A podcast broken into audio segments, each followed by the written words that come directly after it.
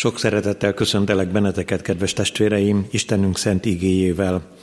Mielőtt ezt a bibliai köszöntő gondolatokat elmondanám, szeretnélek benneteket felkészíteni arra, hogy rendkívüli lesz ez a ige szakasz, szokatlan, mégis engedjétek a szívetekig.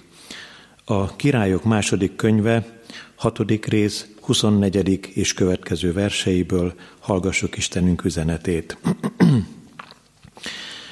Történt ezután, hogy Ben-Hadad, Arám királya, összegyűjtötte egész seregét, fölvonult, és ostrom alá vette Samáriát. Igen nagy éhínség támadt Samáriában, mert addig tartották ostrom alatt a várost, míg egy szamárfej, nyolcvan ezüstbe és egy véka galamganéj öt ezüstbe került. És amikor Izrael királya a várfalon járt, egy asszony így kiáltott hozzá. Segíts, uram király! Ő azonban azt mondta, ha az úr nem segít rajtad, én hogyan segítsek? Tán a szérűről vagy a sajtóból? Majd megkérdezte tőle a király. Mi bajod van? Erre ő így válaszolt. Egy asszony azt mondta nekem, add ide a fiadat, együk meg ma őt. Holnap pedig az én fiamat esszük meg. Meg is főztük a fiamat, és megettük. Mikor aztán másnap azt mondtam neki, add ide a te fiadat, együk meg azt is. Ő akkor elrejtette a fiát. Amikor meghallotta a király az asszony beszédét, megszaggatta ruháját, amint a kőfalon járt, és meglátta a nép, hogy íme alul zsákruha van rajta. És így szólt. Úgy cselekedjék velem Isten, és úgy segítsen, hogy Elizeusnak, Sáfát, fiának a feje nem marad a helyén. Elizeus pedig a házában ült, és vele voltak a vének. A király egy férfit küldött el maga előtt, de mielőtt a követ odaért volna hozzá, Elizeus azt mondta a véneknek, látjátok-e, hogy ez a gyilkos ide küldött, hogy a fejemet vétesse. Vigyázzatok, hogy amikor a követ ideér, zárjátok be az ajtót, és ne engedjétek be, mert urának léptei dobognak ő utána. Még beszélt hozzájuk, amikor a követ már odérkezett hozzá, és nyomában a király, aki ezt mondta. Íme, milyen veszedelem származott az Úrtól. Miért várjak még tovább az Úrra? Isten tiszteletünk kezdetén a 300. dicséretünknek a harmadik versét énekeljük el. Csak te kell lesz én, Uram.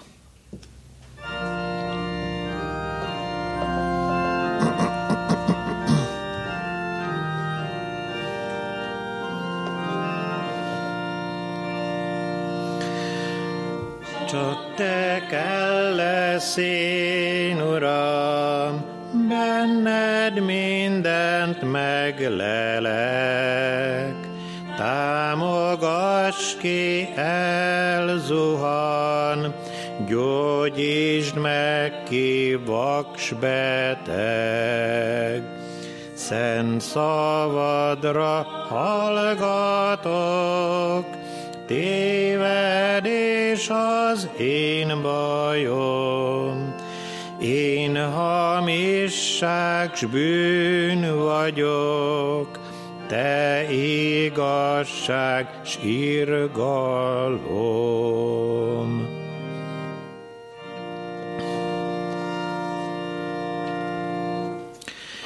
Tovább énekelünk egy nyolc verszakos éneket, ennek az első és második versét fogjuk énekelni először.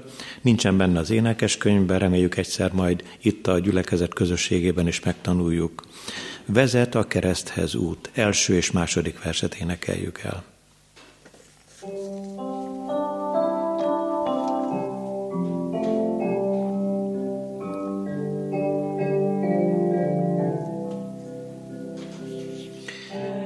szegény bűnös szenvedő, vezet a kereszthez út. Érted halt meg a kereszten vezet a kereszthez út. Jöjj, hagyd ott életed gondjait, Urad a terhed leoldja itt. Jöjj, szegény lélek, indulj el már, vezet a kereszthez út. Cik az ége oly édesen, vezet a kereszthez út. De még a bűnrabja életem, vezet a kereszthez út. Vezet út, vezet, de nem nekem, gyarlónak nem szól a kegyelem. Néked szól, néked indulj csak el, vezet a kereszthez út. Kegyelem nékünk és békesség Istentől, ami atyánktól, és az Úr Jézus Krisztustól. Amen. Hallgassátok, szeretett testvérek, Istenünk szent üzenetét ugye, mint a Királyok második könyve hetedik részének első és következő verseiből szólít meg bennünket. Királyok második könyve, hetedik rész, első és következő verseiből így szól az ige. Ekkor így szólt Elizeus, halljátok meg az Úr beszédét. Ezt mondja az Úr. Holnap ilyenkor egy köböl finom lisztet egy sékelért, és két köböl árpát egységelért vesznek Samária kapujában. Erre az egyik főember, akinek a kezére szokott támaszkodni a király, így szólt az Isten emberéhez. Csak ha az Úr ablakot nyitna az égen, akkor lehetne ez. Erre így felelt Elizeus. Íme látni fogod a saját szemeddel, de nem eszel belőle. A kapu előtt pedig volt négy leprás férfi, akik ezt mondták egymásnak. Mire várunk itt, hogy éhen halljunk? Ha úgy határoznánk, hogy bemegyünk a városba, ott is éhínség van, és akkor ott halunk meg. Ha itt maradunk, akkor itt halunk meg.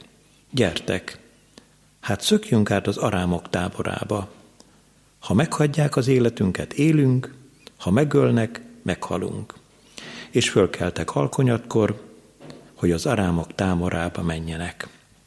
Amikor odaértek az arámok táborának a széléhez, íme már nem volt ott senki, mert az Úr azt cselekedte, hogy az arámok tábora harci szekerek zörgését és lovak dobogását és nagy sereg, sereg robogását hallotta, és ezt mondták egymásnak. Íme Izrael királya fölbérelte ellenünk a hettiták királyait és az egyiptomiak királyait, hogy ellenünk jöjjenek.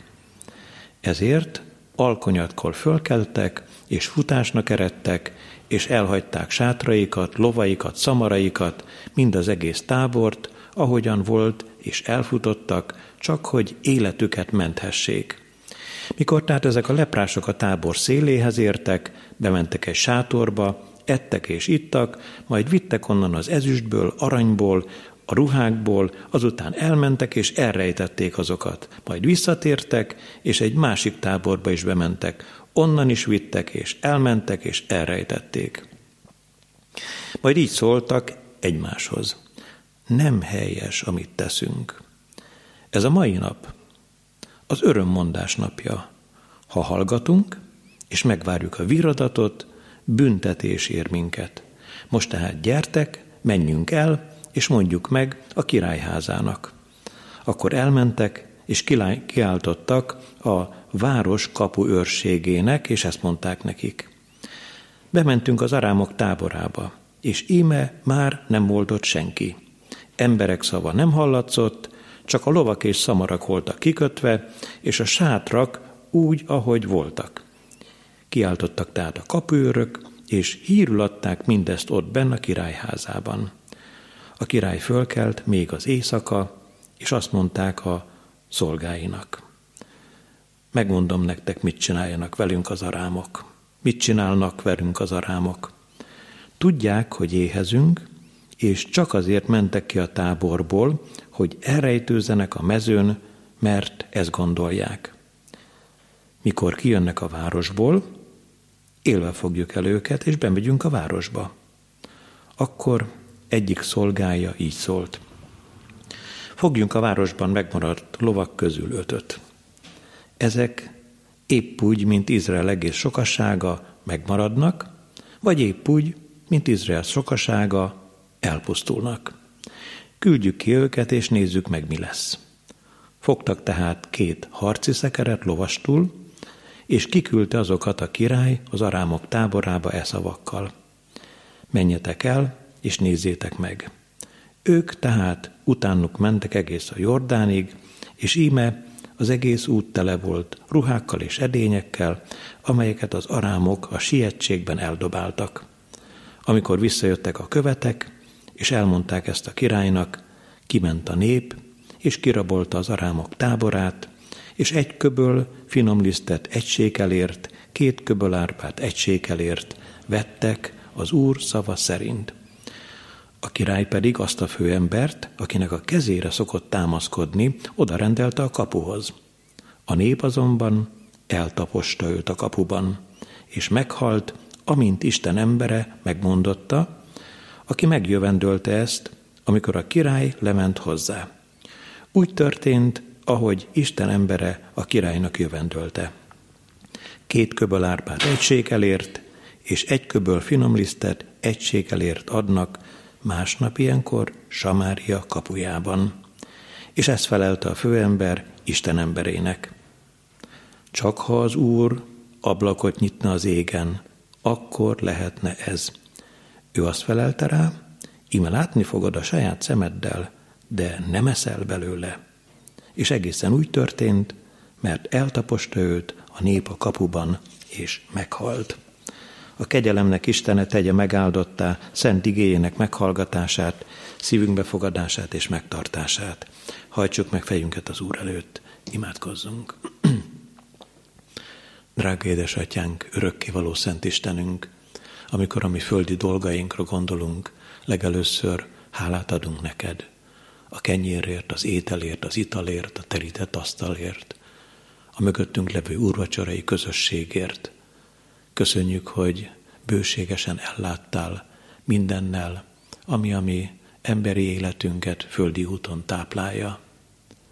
De szeretnénk előre tekinteni a Te országod eljövetelére, és szeretnénk megérteni, hogy milyen csodálatos gazdagság vár mindazokra, akik a Te egyetlen szent fiatban, Jézus Krisztusban hisznek.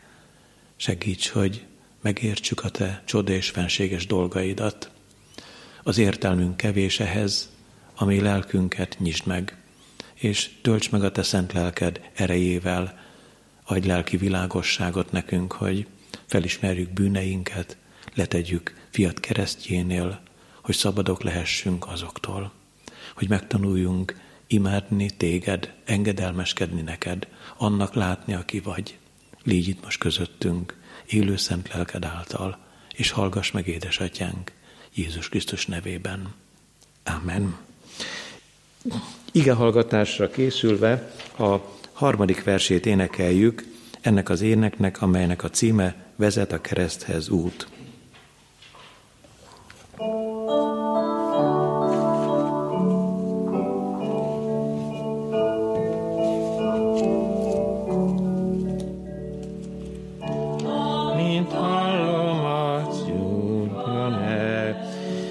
Vezet a kereszthez út.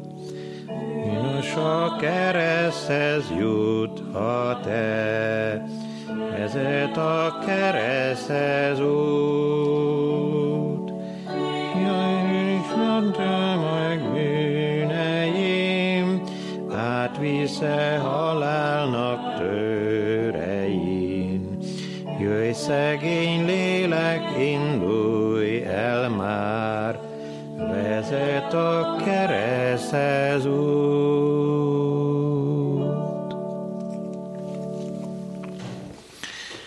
Istenünk szent igéjét két bibliai helyről hallgassuk meg. Először Mózes második könyve, kilencedik részének a nyolcadik és következő versei szólítanak meg minket. A hatodik csapás története van ebben leírva, majd pedig Ézsaiás próféta könyve 53. részének a harmadik és negyedik verse fog hozzánk szólni. Mózes második könyve, kilencedik rész, nyolcadik versétől olvasom az ígét. Azután ezt mondta az Úr Mózesnek és Áronnak. Vegyetek egy tele marok kemence kormot, és szórja azt Mózes az ég felé, a fáraó szeme láttára. Porfelhővé válik az egész Egyiptom fölött, és hólyagos fekélyeket támaszt az embereken és állatokon egész Egyiptomban. Vették azért a kemencekormot, odálltak a fáraó elé, és Mózes az ég felé szórta azt. Ekkor hólyagos fekélyek támadtak az embereken és állatokon. A mágusok már oda sem tudtak állni Mózes elé a fekélyek miatt, mert fekélyek támadtak a mágusokon is, meg minden Egyiptomin. De megkeményítette az Úr a fáraó szívét, és nem hallgatott rájuk, ahogyan megmondta Mózesnek az Úr. És az Ézsaiás könyve 53. részének a harmadik és negyedik verse pedig így szól. Megvetett, és emberektől elhagyott volt. Fájdalmak férfia, és betegség ismerője. Mint aki elől e arcunkat elrejtjük. Megvetett volt, és nem gondoltunk rá. Pedig a mi betegségeinket viselte, és a mi fájdalmainkat hordozta. De mi azt gondoltuk, hogy Isten ostorozza, veri és kínozza. Még egyszer hallgassuk meg az egyik mondatot a mi betegségeinket viselte. Szeretett testvéreim, szinte biztos, hogy tudjátok, Ézsaiásnak a proféciája az 53. részben a szenvedő Úr Jézusról szól, és Isten lelke kijelentette eme kedves szolgájának, hogy miként fog nem csak Betlehemben megszületni, hanem a kereszten az életét odaáldozni, értünk az ő drága fia, az Úr Jézus Krisztus.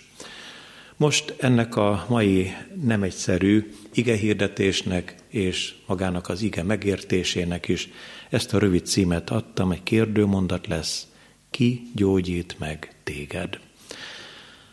Amikor a hólyagos fekélyről gondolkozunk Isten igéjében a hatodik csapás során, találgatunk, hogy miféle betegség lehetett ez, hallgat róla a Szentírás, ezért megmaradunk egy olyan betegség típusnál, ami igen-igen ismerős a Szentírásban, ez pedig a lepra.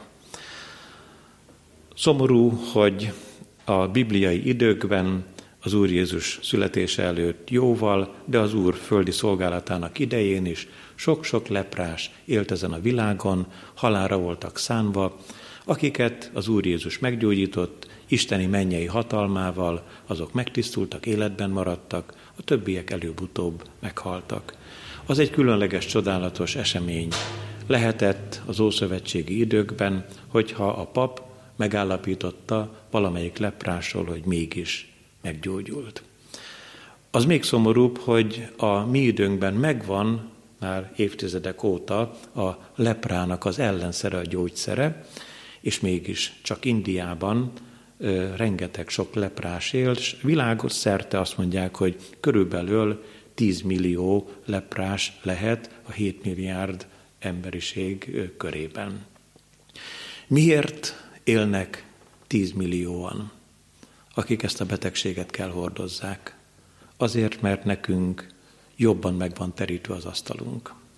Azért, mert jobban tele van a zsebünk, pénzzel, vagyonnal, mind azoknak az embereknek, akiknek még arra négy, néhány levél tablettára, gyógyszerre sem jut, amivel ezt a betegséget lehetne gyógyítani, ebből meg lehetne nekik szabadulniuk. Vádol bennünket Isten igéje, amikor a lepra betegségét a 21. század embere elé hozza. Isten igéje ma is három üzenetben közelíti meg az üzenetet. Az első gondolatban arról szeretnék szólni, hogy milyenek is a halál urai a leprában. A második gondolatban a koldusok is ott vannak a leprában. A harmadik pedig Isten fia, Jézus Krisztus benne a leprában. Hallgassuk hát Isten igéjét az első üzenetben. A halál urai a leprában. A hatodik csapás során szomorúan látjuk, én már kezdek együtt is érezni Egyiptom lakosságával, hogy minden egyiptomin megjelent a lepra, illetve hát ez a hólyagos fekély, amit most mi hát így közelítünk meg. És a legkiválóbbakon, a leghíresebbeken, a legnagyszerűbb férfiakon, akiket Egyiptom körében vezetőknek tartottak, a mágusokon is, a, a varázslókon is ott van a lepra, ott van a hólyagos fekély. A mágusok abban az időben, és már mindjárt rátérünk a mi mostani korszakunkra, de amikor a fáraók irányították Egyiptom népét, orvosi munkát is végeztek. Ma is vannak, hát remélem, hogy nem haragszanak meg az orvos testvéreink, különösen is, akik hallgatják az Isten igéjét, ebben a körben megjelennek a mágusok. A természetgyógyászokra gondolok, és a természetgyógyászat sok-sok olyan kérdést vet fel, amire ma nem találjuk a választ, vagy nem pontosan ismerjük meg a feleletet. Amikor ezt a kérdést ma nem bontjuk ki, eszembe jut az egyik diáktársamnak a véleménye, amikor az orvosokról beszélgettünk, ő maga is orvosi diplomát szerzett, Debrecenben együtt jártunk a református gimnáziumba, és itt Budapesten összefutottunk, és aztán újságoltam neki, hogy milyen jó, hogy az én feleségemet egy keresztjén kardiológus kezeli, gyógyítja. Kerekre nyílt a szeme, és azt mondta nekem, hogy keresztjén orvos nincs, hanem van jó orvos, és van rossz orvos. Volt időnk egy kicsit beszélgetni, és én azt mondtam, hogy hát nem értek veled egyet. Mert az kétségtelen, hogy mind a két körben a tegyük fel, ateista orvosok körében vannak jó és rossz orvosok, és hogyha így csoportosítunk a keresztény orvosok körében is, lehetnek jó és rossz orvosok, mégis az etikus gondolkozást vajon kivehetjük-é ebből a hivatásból? És akkor megemlítettem neki egy nevet, egy szörnyű nevet. Valószínű, hogy ti is tudjátok, hogy ki lehet ez a Mengele nevű személyiség. A második világháború idejében a hitleri koncentrációs táborokban végzett kísérleteket embereken, mint az állatokon, mint a nyulakon, és ha nem is ő, nem régiben olvastam, hogy a lengyelországi koncentrációs táborokban, amikor hát összezsúfolták a, a kis tinédzser, 13-15 éves fiúgyermekeket, a kis zsidó fiúkat kasztrálták. Hát amikor így beszélgettünk erről, ő is kezdett nekem igazat adni, hogy tényleg van valami abban, hogy bizonyos hivatások körében fontos az etikus gondolkozás. Amikor ö, arra gondolunk, hogy ezek a ö, egyiptomi fáraó előtt álló varázslók nem tudtak versenybe szállni Mózessel, mivel ők maguk is a hólyagos fekének az áldozatai lettek, hát ennek az ige szakasznak és a hatodik csapásnak a váratlansága lep meg bennünket. Bizony a hatodik csapás bejelentés nélkül érkezett. Nem készítette fel a fáraót és a fáraónak a, az előkelőit, a varázslókat, Mózes és Áron arra, hogy jön ez a csapás.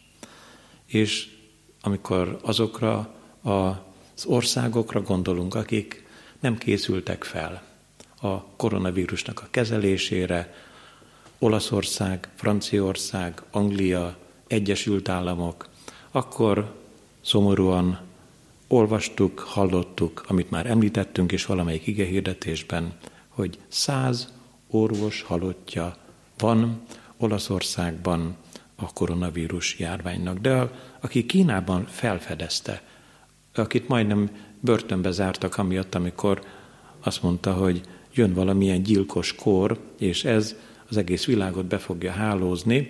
Egy fiatal ember volt, ez a kínai orvos, ő maga is meghalt a koronavírusban. A halál urai leszerepelnek. Hiába a mágusok felkészültsége, hiába Isten igéje másik fordításban tudóknak nevezi őket, okosak, magukat bölcsnek, gondoló férfiak. Ők a halál urai. Ők nem hoznak életet, ők nem hoznak szabadulást, ők nem adnak megoldást. A címünk tehát ez, ki gyógyít meg téged? Hát a varázslók nem. Hát az emberi okoskodás, ha túlzottan, magabiztos önmagában, még visszafele is csaphat a bot az ő fejükre, és íme a varázslókat sem kerülte ki a hólyagos fekély. Az ige második gondolatában koldusokról fogunk beszélni. Ők is leprától szenvedtek, és most a hatodik csapásnak a dolgát is itt most le is zártuk, hanem át szeretnénk térni egy sokkal későbbi időszakra, amikor Jórám volt Izrael népének a királya, az északi országrésznek a királya, és Elizeus volt a proféta. Abban az időben egy hatalmas háború robbant ki, az arámok, a mai szíriaiak és Izrael között. Benhadad király, az arámok királya megtámadta Izraelt, és az volt a szándéka, hogy Samária népét, Samária volt a főváros abban az időben, ugye a déli résznek Jeruzsálem, az északi résznek pedig Samária, amelyik egy tartománynak a neve is, de maga a főváros, tehát Samária.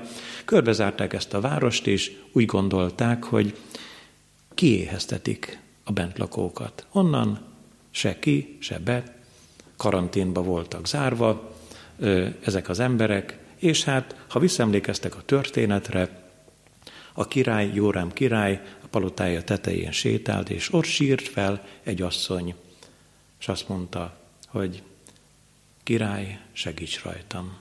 És a király azt mondta, a szérűn búza nincs, nem termett, kenyér nincs, nem fogunk mi szüretelni, ne számíts erre, de azért csak megkérdezte, mi bajod. És hát hallottuk a történetből, hogy mind a két asszonynak, akik valószínű barátnők lehettek, volt egy-egy fia. És az egyik a másikát rávette, hogy főzzük meg a te kisfiadat, együk meg. Kis pici gyermekről van szó, nem tud tiltakozni. Aztán másnap együk meg majd a másik fiút is, de a második napon ez az asszony elrejtette az ő kisfiát. És most ez volt ennek a nyomorult asszonynak a szíve problémája korgógyomorral és korgó lélekkel van ott a király előtt, nem tudott segíteni rajta. Vajon nincs-e háborúban ez a világ ma önmagával? Vajon mi is történik a gyermekekkel? Engem igen-igen szíven ütött, és elkezdtem gondolkozni azon, hogy az Európa Parlamentben van egy magyar politikus, aki azt mondta, hogy a kis pici gyermekeknek, magzatoknak az elvétele csupán annyi, mint amikor a háziasszony bekapcsolja a robotgépet. Szomorúan gondoltam végig, hogy nem tudom szabad-e mondani erre a személyiségre, hogy ő egy hölgy. Hogy vajon mi lesz, ha édesanyja lesz. Azután, amikor erre a szomorú dologra gondolunk, az is eszünkbe jut, hogy ma Magyarországon 16 millióan élhetnénk, és 6 millió kismagzat kellett, hogy meghalljon ilyen eszközökkel a második világháború óta napjainkig. Arról már félve is szólok, hogy igazolni nem tudom ugyan, de olvastam ilyenről, hogy amikor a kis magzatokat elhajtják, akkor van értelme azokat a cafat darabokat megtartani, mert nagyszerűen fel lehet használni kozmetikumok készítéséhez. Nem félelmetes dolog, amikor a 21. század brutalitása ugyanolyan, mint az a Jórám király korabeli probléma, mint ahogyan tették ezt hajdanán a spártaiak, sőt, most jött a hír, hogy Új-Zéland kormánya egy ilyen határozatot hozott, hogy egészen a születés pillanatáig meg lehet ölni a magzatot, hogyha valaki a családban úgy gondolja, hogy neki nem lányra van szüksége, akkor meg lehet ölni a 8.-9. hónapban is, de ha nem fiúra van szüksége, akkor ugyanúgy megteheti ezt. Nagyon nehéz kérdés van itt előttünk, és most egy két-három percet szeretnék kérni tőletek, hogy türelemmel hallgassatok meg egy, egy furcsa, de valós történetet. Az ítélkezésnek a dolgáról ír egyik könyve részében, Max Lucado a Kegyelemtől megragadva című könyvben. Hallgassátok! A római levél második rész első második verséből idéz, ha azt hiszed, hogy elítélhetsz másokat, tévedsz. Amikor elítéled őket, valójában magadat ítéled bűnösnek, mert ugyanazokat teszed, mint ők. És akkor elolvasom ti nektek a, a történetet. Tudod, mi zavar leginkább Jeffrey Dahmerrel kapcsolatban? Nem a tettei zavarnak a legjobban, bár azok is undorítóak. Dammert 17 gyilkosságért ítélték el. 11 holtestet találtak a lakásában. Levágta áldozatai karját. Megette a testrészeiket. A szinonima szótáram az aljas címszónál 204 rokon értelmű szót sorol föl, de egyik sem írja le kellően azt az embert, aki koponyákat tartott a hűtőszekrényében, és emberi szívet raktározott el. Damer újra definiálta a brutalitás fogalmát. Ez a szörny elrugaszkodott az emberi magatartás legalsó fokáról és lezuhant. De nem ez nyugtalanít a legjobban. Elárulhatom, mi a gaszt leginkább Jeffrey Dahmerrel kapcsolatban. Nem a tárgyalása, bármennyire zavarba ejtő volt is, amikor mutatták, amint fa arccal, mozdulatlan nyugalommal üldögél a bíróságon. Nem adta jelét sem a megbánásnak, sem a sajnálatnak. Emlékszünk könyörtelen tekintetére, szemtelen arc kifejezésére, de nem a tárgyalása miatt beszélek róla. Más okom van rá. Elmondhatom, mi zavar igazán Jeffrey Dahmert illetően. Nem a büntetése, bár a tényleges életfogytiglan alig ha kompenzálja tetteit. Hány évet érdemelne igazság szerint? Életfogytiglant? Minden egyes életért, amelyet kioltott? Ez azonban más kérdés és Jeffrey Dahmer esetében nem ez okozza nekem a legnagyobb gondot. Hadd mondjam hát el, hogy micsoda. A megtérése Hónapokkal ezelőtt, hogy egyik fogolytársa meggyilkolta, Dámer keresztjéné lett. Azt mondta, bűnbánatot tartott. Sajnálja, amit tett. Szívből sajnálta. Azt mondta, Krisztusba vetette a hitét. Megkeresztelkedett. Újra kezdte az életét. Elkezdett keresztjén könyveket olvasni és Isten tiszteletre járni. Bűnei eltöröltettek. Lelke megtisztult.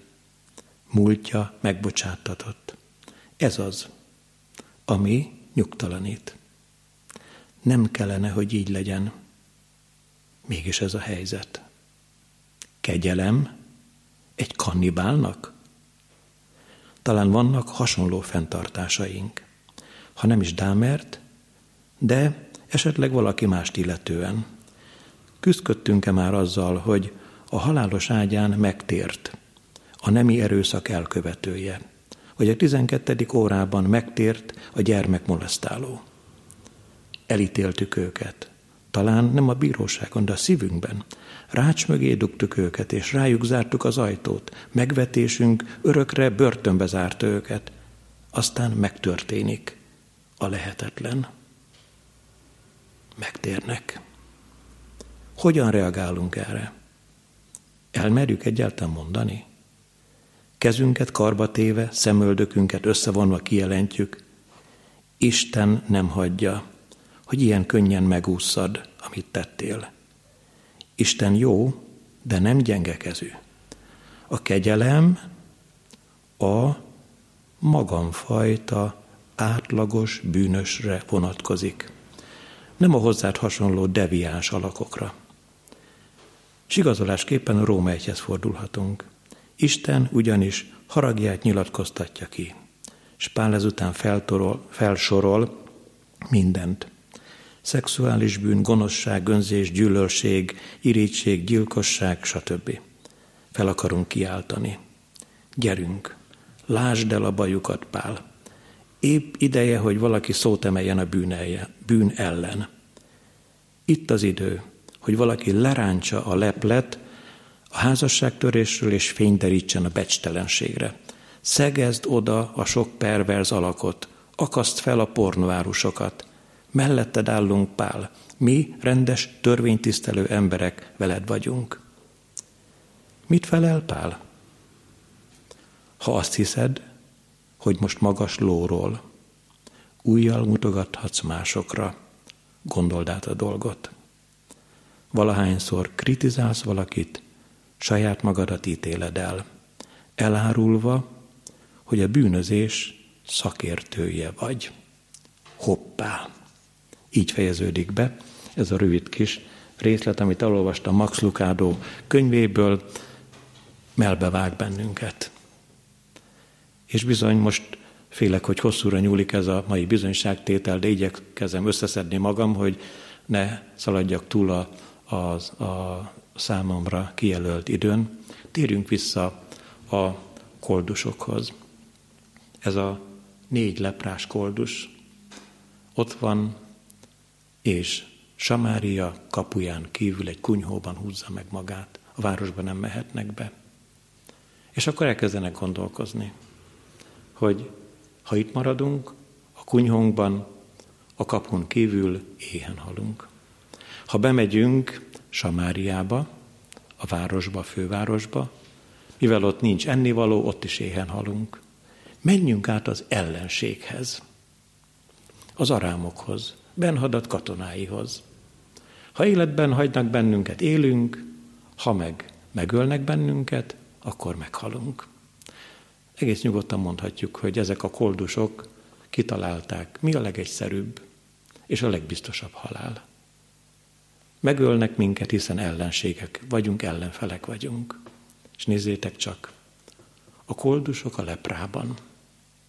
És most a leprát ne csak a hólyagos fekély formájában lássuk magunk előtt, hanem a világ szerencsétlenei, a világ bűnelkövetői, a világ bűnözői, a világnak a legalja elmegy az ellenségnek a gyűrűjébe, és életet hoz egy országnak. Samária városa úgy menekült meg az ég haláltól, meg az ellenségtől, hogy ez a négy koldus jó hírt hozott. Nincs már Benhadat katonáiból senki sem a táborban, hanem ők, a koldusok viszik az ezüstöt, viszik az aranyat, két sátorban is jól laknak, és egyszer csak megszólal a lelkiismeretük. Azt mondják egymásnak, hogy, hogy nem jó az, hogy megvárjuk a reggelt. Még a sötét éjszakában. Menjünk vissza a mieinkhez, és a kapuőröknek mondjuk el, hogy nem kell félni, gyertek, és itt van rengeteg ennivaló, ott vannak kikötve az ellenfe, ellenségnek az állatai, és tényleg igaz, hogy az ellenséges tábor sehol sincs, de minden vagyonuk ott van letéve, félretéve az üldözött kis népnek, Izrael népének. Kiszabadította meg Isten népét, Izraelt, Benhadat kezéből. Hát maga az örökkévaló. Az Úr szabadította meg. Négy leprás koldus volt az ő eszköze. És most végezetül szeretnénk azért valahol magunkat is elhelyezni, megtalálni. Max Lucado is elhelyezett bennünket, és azt mondta, hogy hát a kegyelem most az üdvösségről, a mennyi életről van szó. A kegyelem aféle bűnösöknek jár, akik olyan szolid bűnösök, nem ilyen kirívó ö, egyének, akik embert ölnek, embert tesznek, akik ö, ö, végleges ö, halára ítéltek, és hát ott vannak a börtönben. Nézzük csak meg, hogy vajon hol van a mi helyünk. És a harmadik üzenetben ezt a címet adtuk a harmadik gondolatnak. Isten fia a leprában. Hát, mit mondjunk mi erről? Az Úr Jézus soha nem volt leprás. Magához ölelte a leprásokat, és a leprások meggyógyultak, megtisztultak, a tíz leprásból egy még hálát is adott, de sok más leprás beteget is meggyógyította az Úr. Ereje volt, ami megváltónknak a lepra felett. Hogyan értjük akkor, hogy a mi Urunk leprában szenved? Vajon hogy lehetne ezt megmagyarázni? Hát a leprás betegnek az volt a kötelessége, hogy ha más embereket látott maga előtt, akkor felemelte a kezét, és hangosan kiabált, tisztátalan, tisztátalan, tisztátalan, amíg az a másik meghallotta. Picikét visszacseng nekünk a koronavírusnak a dolga, másfél méter távolság. De jobb, hogyha ki sem mozdulunk az otthonunkból. Amikor, szeretett testvéreim, az Úr személyiségében szeretnénk meglátni azt, hogy mi módon került, keveredett bele Isten fia a leprába, akkor én hirdetem neked, ha nem is tetszik, nekem se nagyon tetszene. Az Úr átvette a mi lepráinkat.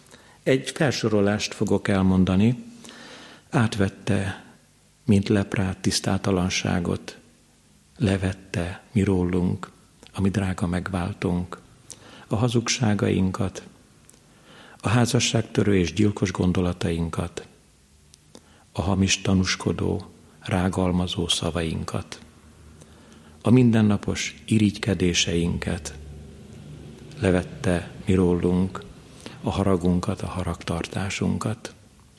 Nem mondok többet. Folytathatnánk a Róma egyben el lehet olvasni a listát, bővebben le van írva, hogy milyenek vagyunk mi emberek. Amit én most így elmondtam, lehet, én nem zárom ki, hogy te, aki hallgatod Istennek igéjét és a magyarázatát, azt mondod, hogy a lelkipásztor a végére ért, és halleluja, egyik se érint engem. Tényleg halleluja, áldassék az Úr neve. Ha te egy ilyen nagyszerű és kiváló ember vagy, hogy ezek nem érintenek. Akkor olvasd el a római levélnek az első részét, különösen annak a végét, és akkor megint gondolkozzál egy picikét.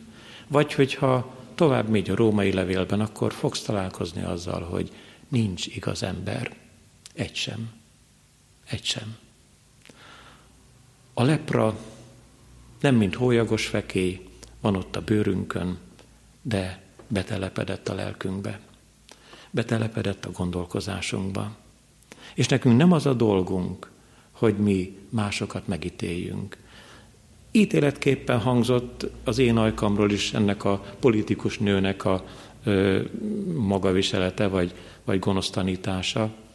Azért hadd módosítsam a saját magam által elmondottakat. Áldassék az Úr neve, ha ez a hölgy megváltoztatja a gondolkozását, és lesz belőle egy három, négy, öt gyermekes édesanyja, és talán egyszer odaáll majd az emberek elé, és azt mondja, hogy valamikor nagyon súlyosan tévedtem és megbántam. És most már egészen másképpen gondolom. Az Úr ezt akarja, ezt akarja elérni azzal a nagyon picike bűnnel, ami esetleg ott fészkel a te szívedben. Mert azért a jelentéktelen kis bűnért, mivel te nagyon rendes ember, nagyon rendes férfi, asszony vagy fiatal vagy, meg kellett halnia Isten szent fiának a kereszten.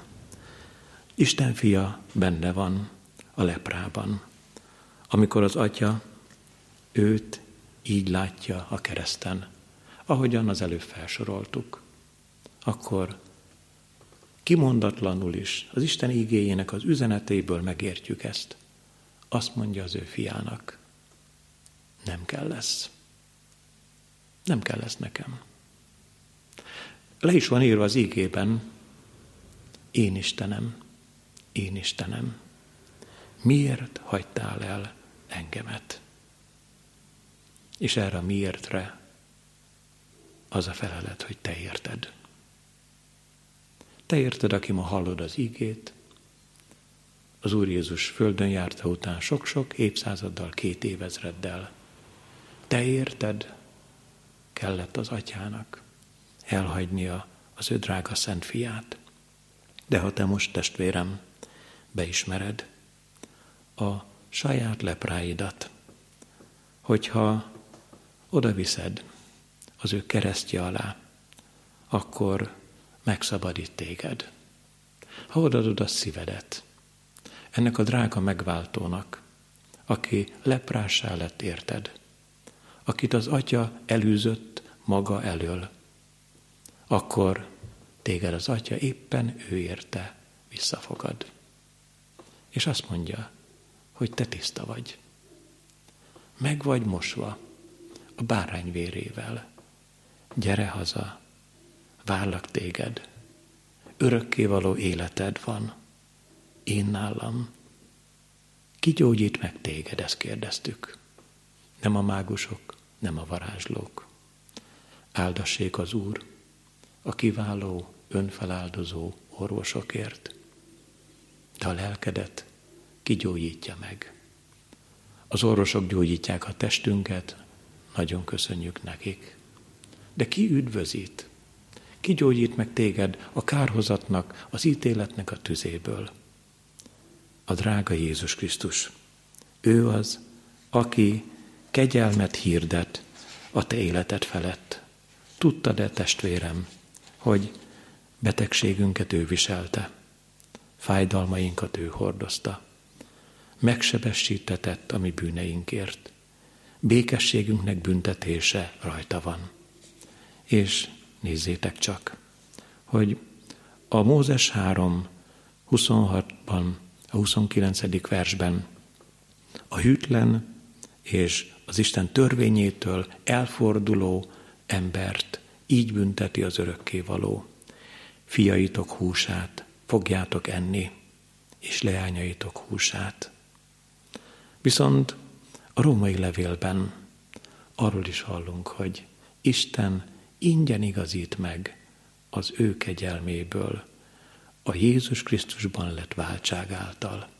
Jézus Krisztus megváltott téged, és ezt ő ingyen tette. Neked fizetni nem kell érte, csak odavinni a te idézőjelben mondott leprás életedet, hogy levegye rólad a leprát. Úgy is olvassuk az Efézusi levélben, kegyelemből van üdvösségetek hitáltal, és ez nem tőletek van. Isten ajándéka ez, nem cselekedetekért, hogy senki se dicsekedjék. Ha eddig megpróbáltad volna kifizetni, megfizetni az Istent, ha úgy gondoltad volna magadról, hogy valamilyen útja, módja mégis lesz annak, hogy az örökkévaló azt mondja, ez igen, ez aztán jobbnál is rendesebb ember, talán még Noénál is jobban Istennel járt. Ne csap be magadat, mert én és te, mi mindannyian bűnben születtünk. Bűnben melengetett bennünket a mi anyánk, és nekünk szükségünk van a báltságra, Jézus Krisztus vérére, mely megtisztít minden bűntől, engem is, téged is, ha hiszel ő benne. Amen. Válaszoljunk Isten igéjére. Énekeljük el a Vezet a kereszthez út című énekünknek a negyedik és ötödik verseit.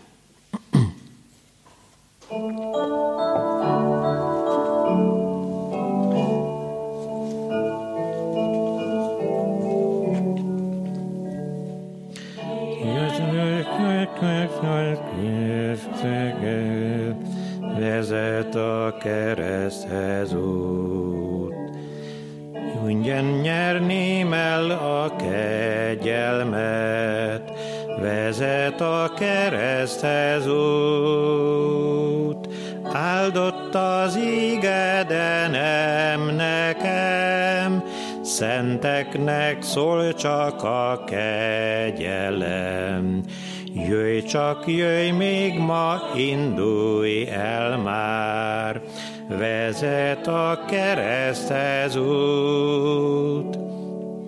Hiszen a lelkemben hit sem ég, vezet a kereszthez út.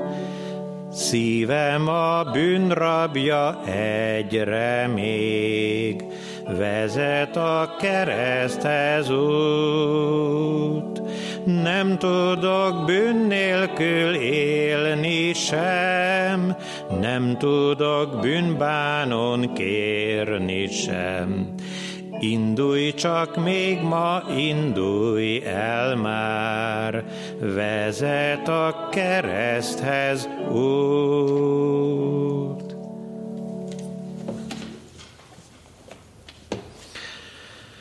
Drága megváltó úrunk, nehéz szívvel állunk Te előtted. Mi sokkal jobbat gondoltunk, nem csak magunkról, még egymásról is. Olyan kedvesek nekünk a körülöttünk levő embereknek a szavai, arcai, a szemük tükre, a beszédük, csengés a fülünkben, a segítségük, a védelmük. És magunkról is úgy gondoltuk, hogy igyekeztünk megfelelni neked elvárásaidnak, és most az, a te ígéd szembesített, lerántotta rólunk a leplet, mert hiszen te a gondolatainkat is egészen pontosan ismered. A lelkünk indítékait olyan világosan látod, hogy mi sem ismerhetjük magunkat jobban annál. Áldott légy, hogy mégis gyógyítani akarsz. Elfordulhatnál tőlünk, magunkra hagyhatnál minket, sőt, elűzhetnél a te színed előtt, mert mit is tettünk mi, ami a te dicsőségedre való volna.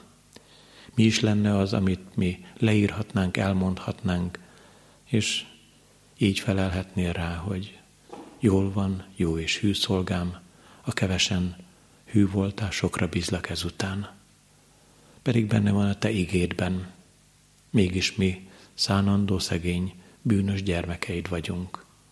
De jövünk hozzád, összetört szívvel, hogy te ezt az összetört szívet megépítsed, vérző lélekkel, hogy a te véred mossa le a mi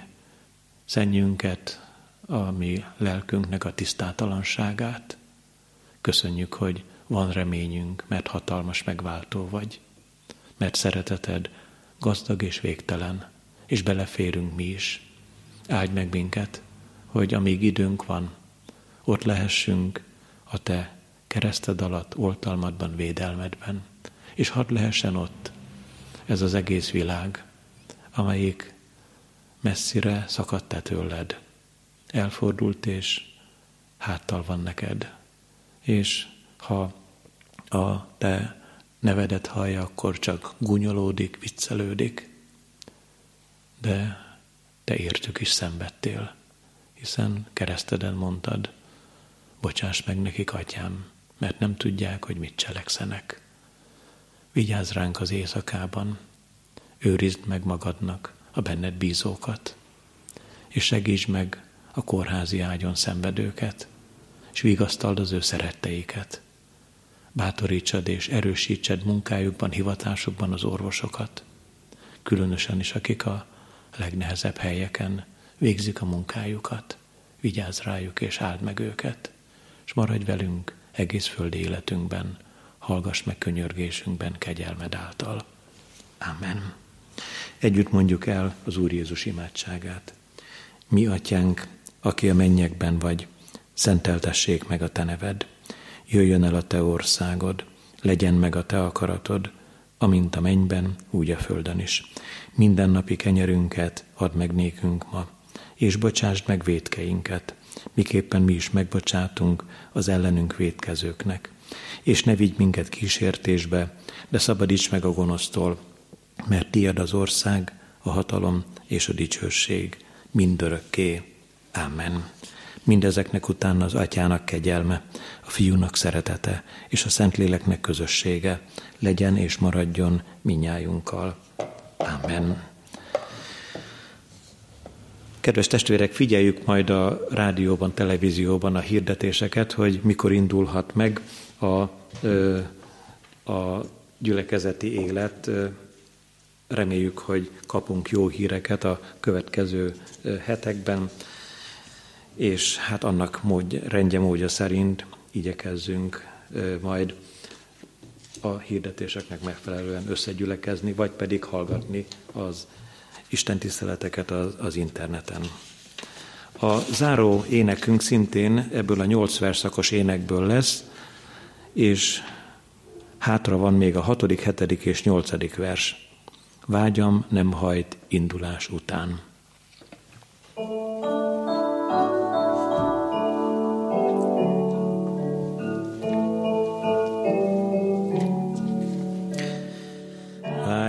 Sem hajt indulás után, vezet a kereszthez út.